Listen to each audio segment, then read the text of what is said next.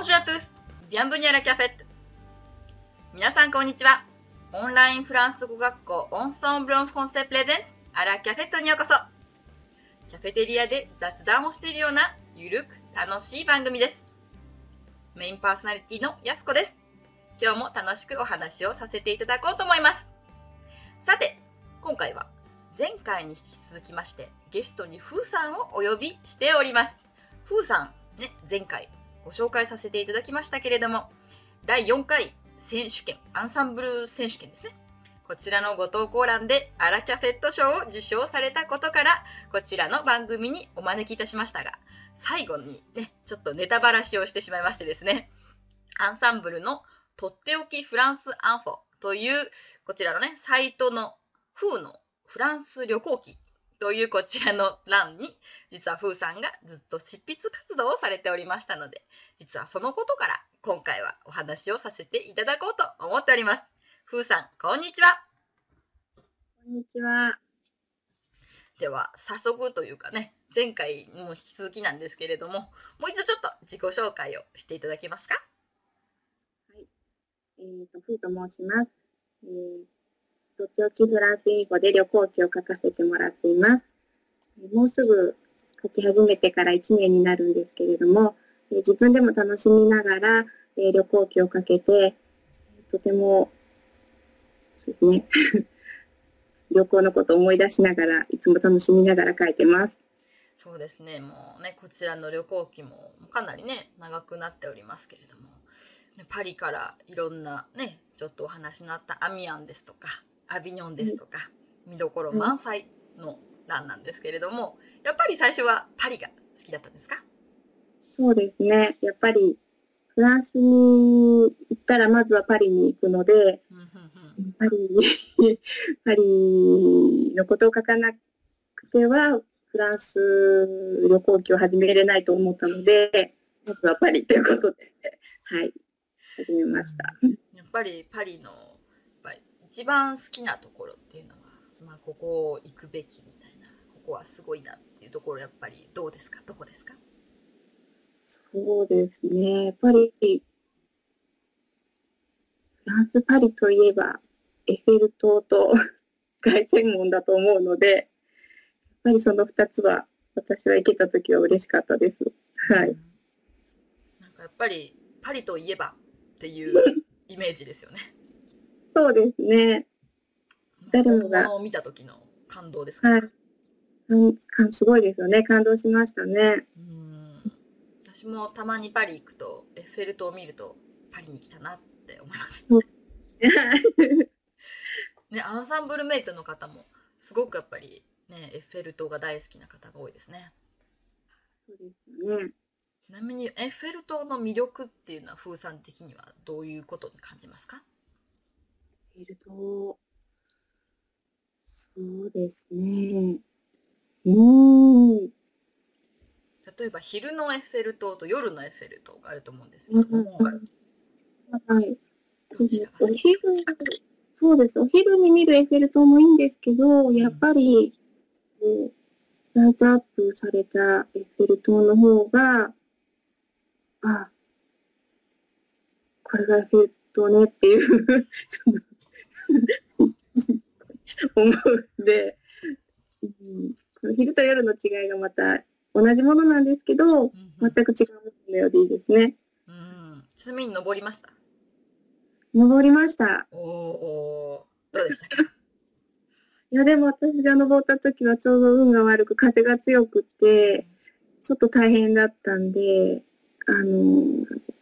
目開けると涙が出るぐらい風が強くて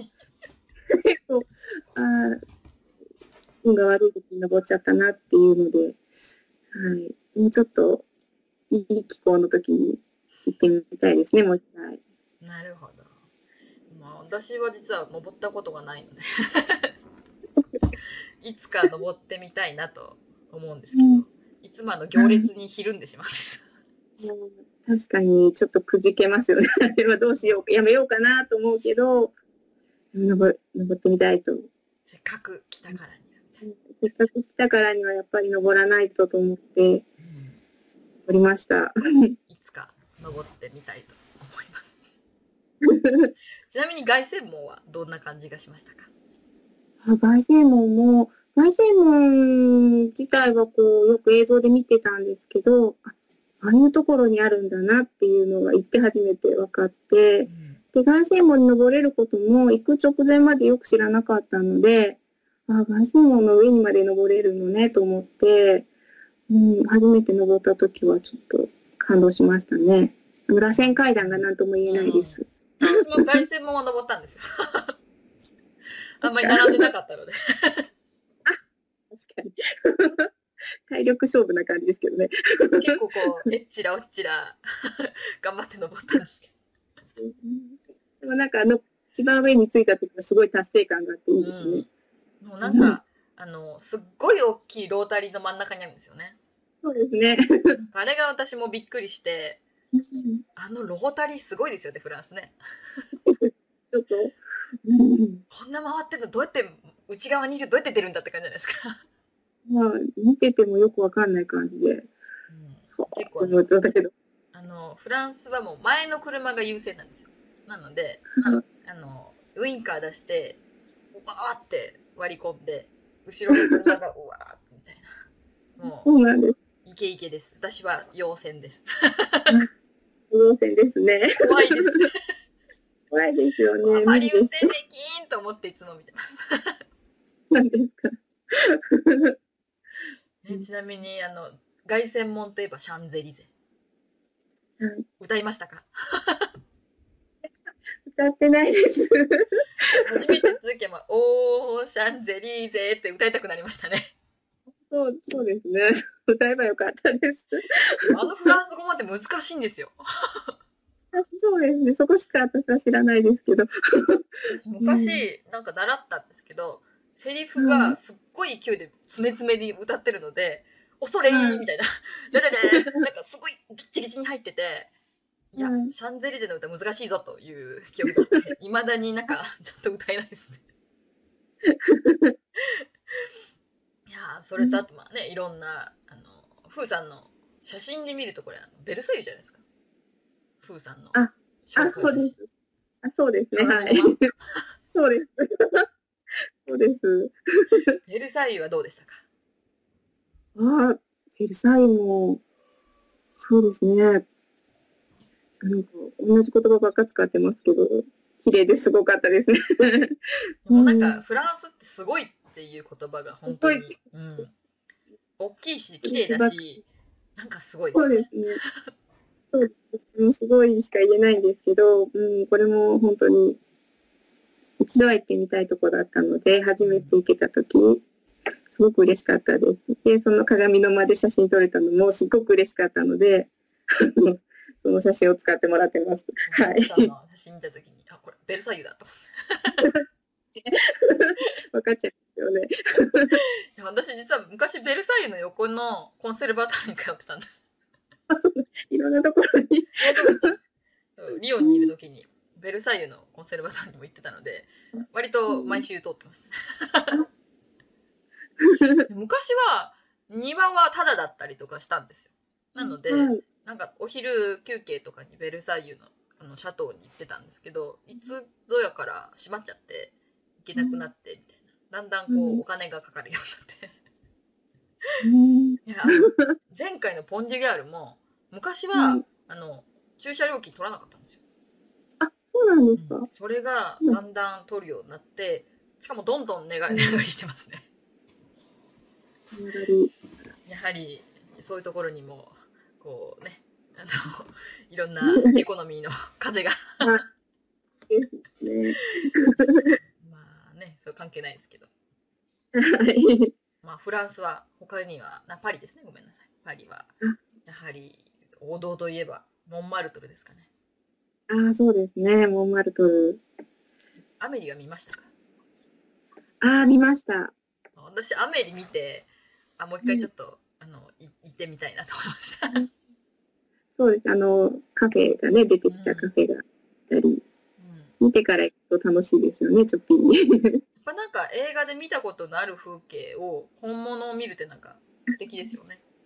そうですね。なんかそうだ、パリの14区かなんかだったっけを紹介されてた、ね、方もいましたよね。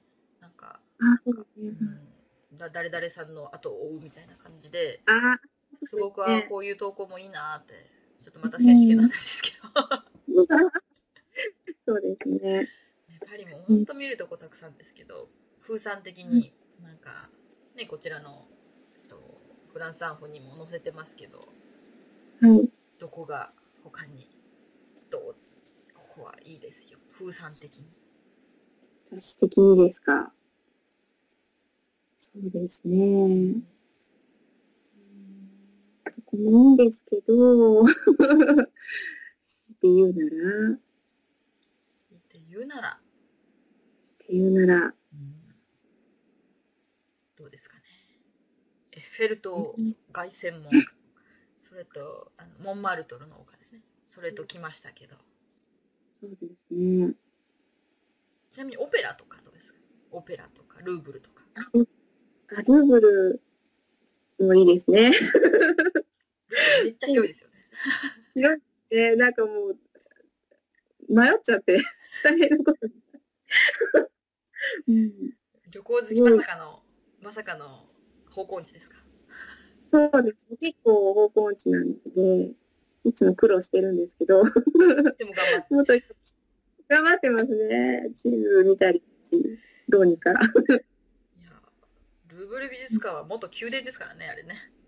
そうですね。うん、広すぎますよね。さらにでかいのはベルサイユですけどね。もうよくわからないですね、どこにいるのか位置が。今私はリシリオ区にいるのかどっちにいるのかみたいな、よくわからなくなりましたね。まあ美術品もいいです。私オルリー美術館も好きですよ。あ、私行ったことないんですよ。ですか、宿題ができましたね。今度行かなくては。そう、まあどの時代の画家が好きかによるんですけど、オルリーはすごく印象派が多いんですよ。なんで私すごく印象派が好きで、やっぱオルリーに行って、やっぱそういう、まあ、いろんなこうエキスポジションもあるんですけど、まあ、そこで、私はすごくオルリーが好きで、広すぎないのもいいですね。ちゃんと見て回れますね、体力の限界が来る前に。そういう方がいいですね。それか、オランジュリーもいいですね。ね、そこも行けてないので、またね、行かなくてはいけない。宿題いっぱいです。いや、もうずっと閉まってたんですよ、オランジュリーの美術館は。なので、私が来た最初の頃とかずっと閉まってて、私すごくクロード・モネが好きなんですけど、やっぱハスの連作が見れなくて、で、いや本当ここ数年でやっと開いたのかなっていう感じで、まあ本当にそれだけしかないんですけど、なんかゆっくりとじっくりと本当になんかパッと見て終わりだともったいないんですよ。なので椅子もあるし、ちょっとこう連作を見比べて見てっていうのもすごくいいですよ。私オランジュリー、映画好きな方おすすめですね。見ないといけないですね。ちなみに私は逆にピカソ系が嫌いと言ったね、申し訳ないんですけど、ちょっとこう苦手と言いますか。うちで私がピカソのパリにねあるんですけど、美術館行ったらちょっと疲れたというかまあでもね、いろんな美術館もたくさんあるので。美術館巡りもいいですよね。いいですね。ちなみに好きなこうキャルティエっていうんですかね、こう地域っていうのはあるんですか？風さん的に。好きな地域ですか？やっぱ砂岩でしょうとか、いややっぱこの界隈だよとか、ノートルダム寺院の辺だよねみたいな。なんとなく。そうですね。いやいやベルサイユでもいいですよ。いやいや。違うところになっちゃうのでね、ノートルダム好きですね。ね、やっぱノートルダムも相当でっかくていいですよね。そうですね。うん。たまに運がいいとコンサートやってますよね。あ、そうなんですか。それとか、なんかやっぱりオルガンの人練習してたりとかたまにあるので、そういう時やったとラッキーな感じがしますね。ね。なかなか行き当たらないけど、行そういう時に行けるといいですね。ねえ、オペラの中はどうですか？ギャルニエとか。行ってないんですよね。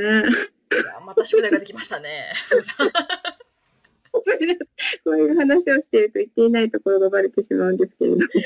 でもこんだけ行ってる方でも行ってないところが多いフランスですね。ところいっぱいです。なかなか行けないですね。うん、私フランスに来て初めて、見た建物が実はオペラ座だったんですよ。なんか待ち合わせをしてて人と、でフランスパリに着いてすぐに飛行場から宿を取っていたところにちょっと郊外だったので行って。しばらくしてからなんかパリに上京みたいな感じで来ててでそこでパリのオペラで待ち合わせみたいな言われてて、こうメトロから出た瞬間にガルニエがドーンってあるんですよね。いやあれがねもう忘れられなくて、初めて来た時の本当に金じゃないですか、キラキラっと。ああそうですよね。俺がびっくりしました、ね。うわ金だみたいな。ピカピカですもんね。そうあれがたまげましたね。でっかいみたいな、フランス来たんだ私みたいな。すごいそれを感じて、一回そんな友達がオペラで演奏してるので、なんか招待券をもらって、ね、オペラを聴きに行ったことがあるんです。ガルニエで中のね、天井がシャワールなんですよね。あれもすごかったですし、やっぱなんかこう歴史を感じますね、中も。でなんかそのオペラですなんか演奏してる人なので、まあよく知ってるんですけど、団員でも行ったことのない部屋とかいっぱいあるらしいですよ。秘密の部屋みたいな、なんかこうファントムの楽屋みたいなでも書いてあるんですって。そうなんですか。ちょんちょんちょんちょんちょんちょんオペラ座の怪人ですからね。そうですね。舞台です。そうですね。そういうところもアリーのオペラのパリもねたくさんですけれども、フーさんの旅行記的にはパリを離れた後にアミアン。はい。見どころは。見どころはやっぱり大聖堂でしょうか。いいですね。私も大聖堂教会マニアなんです私。あ、そうなんですか。地方によってねやっぱ全然違いますよね。あ、そうですね。なので北の方の良さもあれば南の方もあり。そうですね。いろんなところに。ちなみにフーさんは食事はどうですか？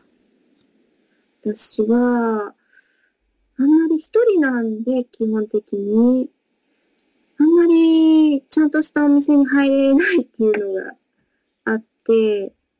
結構簡単なもので済ませてしまう場合が多いので、その点ではちょっと残念な思いをしてるんですけど。でも買ってじゃあ食べてるんですかいつも？そうですね。サンドイッチとか。でもなんかこうそういうお惣菜とかね、こうスーパーで買うものも全然違いますよね。そうですね。美味しいんですよね本当に。量も多いですからね、サンドイッチでもね。多いですね。もう十分ですね。朝昼兼用ぐらいになりますね。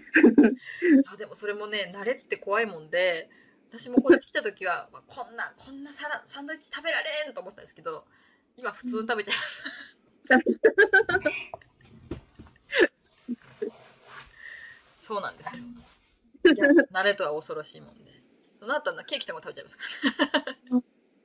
どんだけでも食べれちゃう。そう、慣れって恐ろしいです。その代わりなんかそんなのをペロッと食べちゃうフランス人が日本に行くとこうラーメン定食みたいなじゃないですか。ラーメンと半ちゃんラーメンみたいな、あれこんな食べれないって言うんですよ。慣れですよ絶対あれ。私は普通にペロッと食べれますけどね。そうなんですよ。だから私も逆になんか日本のラーメンをまあ一杯でいいかなみたいな、もうちょっといいかなっていうふうに思うんですけど、でもサンドイッチはペロッと。そのうちのフーさんも慣れてくるかもしれないですね。で慣れるといいですね。でもチーズとかも食べません。私ダメなんです。あらもったいない。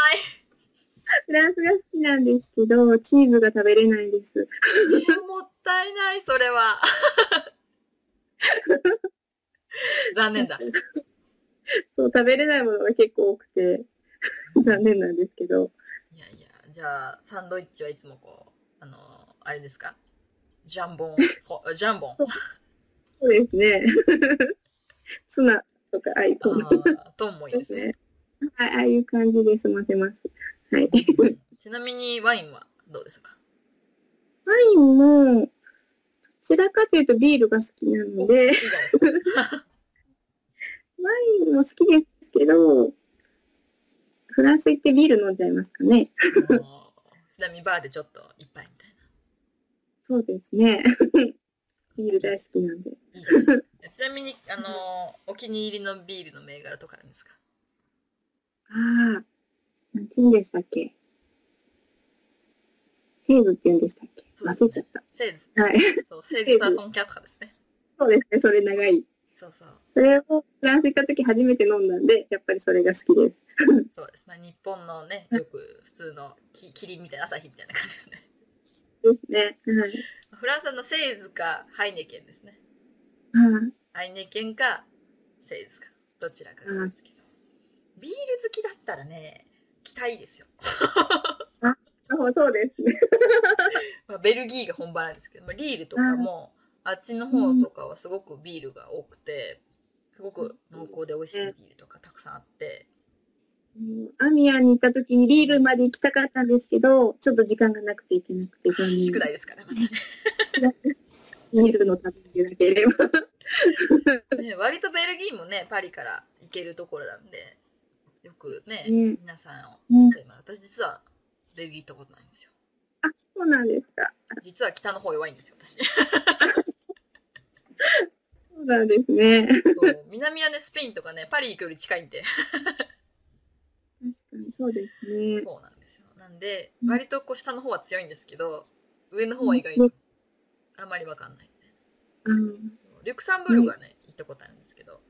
ね、ルクサンブルクを乗せてる方もいらっしゃいましたけど、そうですね、そうそうとか言いながら、あっという間に国境を越えちゃうんです。ちっちゃい感じですね。なんか、リュクサンブルクの方、すごい面白くて、なんか、1日に何カ国で演奏できるかみたいなことをしたことあるらしくて、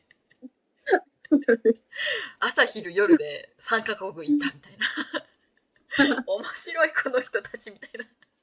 いろんなこと考えますね。面白い。あと投稿にもありましたけど、彼らはものすごい多言語族ですね。すごいよく喋ります。なんかリュクサンブルク語もあるんですけど、ドイツ語もフランス語もオランダ語も英語ももちろん、バリッバリみんな喋りますね。びっくりします。だってね、その元なんかコンクールで行ったんですけど、リュクサンブルクの。それで、まあ、私が受けたわけじゃないんですけど、ファイナルとかはやっぱり皆さんにこうステージ一般公開のコンクールだったんで、あったんですけど、司会者とかもいて、司会者が同時に1人がリュクサンブルク語、ドイツ語、フランス語、英語、バーって4カ国語、すごいと思った。しかもユーモアとかも混ぜてですよ。うわ、すごいと思って。どこにボタンがあるんですかぐらいの勢いです。そう、あの投稿を見ても、あ、そうそうと思って見てましたね。あの投稿を見て、やっぱ国を挙げてやってるんだなってなんかすごくわかりましたね。もっとアンサンブルが頑張ってね。日本でもフランス語力アップに貢献できないかな。だんだん話がずれてきちゃってますけど。さて、まあ、ふうさん、次回行く宿題いっぱい増えましたけど、次のこう、なんですかね、執筆中とか、次に書こうかななんて、そういうのはもう企画されてるんですか？そうですね、やっぱり最近は南の方が好きなので、また南の方の町を、私がいたところを、皆さんにご紹介できたらいいなと思ってるんですけど、はい。そうですね。いっぱい宿題ができちゃいましたしね。そうですね。今度はモンペリエでお茶でもしましょう。行かなくてないですね。そうですね。そういう時はまあモンペリエ、リアルアラキャセ。いいですね。楽しそうですね、そちらもね。はい。そうですね。本当に南の方もたくさん見る場所ありますし、ボルドーの辺、あちらもね、すごくいいところがたくさんありますし。あちらの方にまだ行けてない。ブルターニュもすごいまた独特でね、すごく素敵なところなんですよ。そう、本当にね、私結構石とか好きなんですけど、なんか、ストーンヘンジ遺跡っていうのがあって、なんかちょっと、なんかイギリス行ったらストーンヘンジがあるじゃないですか。あれとはちょっと違うんですけど、こう不思議に石が並んでて、私結構そういうの好きなんですよ。いいですね。本当それ見に行きたくて、見たときちょっと感動して涙が出ましたね。いや、これは何のためにみたいな。なんかちょっと世界不思議発見の気分でしたね。なんかハンターになってこれからもフーさんの旅行記毎回楽しみにしておりますので、ぜひぜひまたね、ぜひね、また本当にいろんなとこアップされたら、またじゃあラジオ出てもらいましょうか。また呼んでください。ぜひ呼んだらまた来てください。またお会いできるの楽しみにしてます。ぜひもう本当にね、今回ね、いろんな楽しいことをお話しさせていただいて本当にありがとうございました。こちらこそありがとうございました。さあでは2回にわたってご出演いただき本当にありがとうございます。ふうさんでした。ありがとうございました。ありがとうございました。さて次回はどんなテーマでしょうか。